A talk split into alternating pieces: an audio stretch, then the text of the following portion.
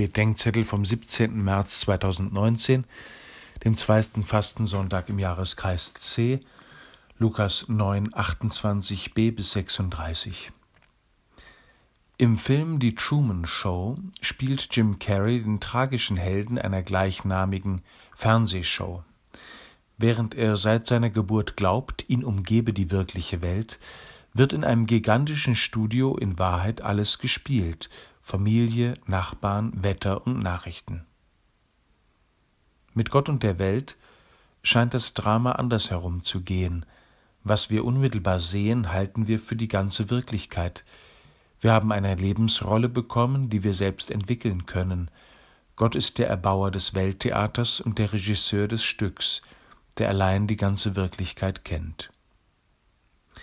Weil das Stück schief zu gehen droht, betritt nun der Konstrukteur und Regisseur selbst in Gestalt eines Menschen die Szene, in allem wie wir, nur dass er seine Rolle ganz richtig und vollkommen spielt. Und so nimmt das Drama seinen Lauf, bis hin zu dessen ganz realem Tod.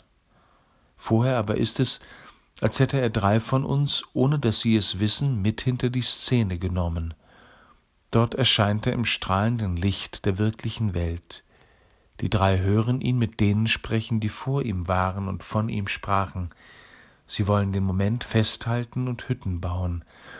Aber sie hören die Stimme, die sagt, worauf es ankommt, bis das ganze Studio für die wirkliche Welt bereit ist und sich zu ihr öffnet. Das ist mein geliebter Sohn. Auf ihn sollt ihr hören.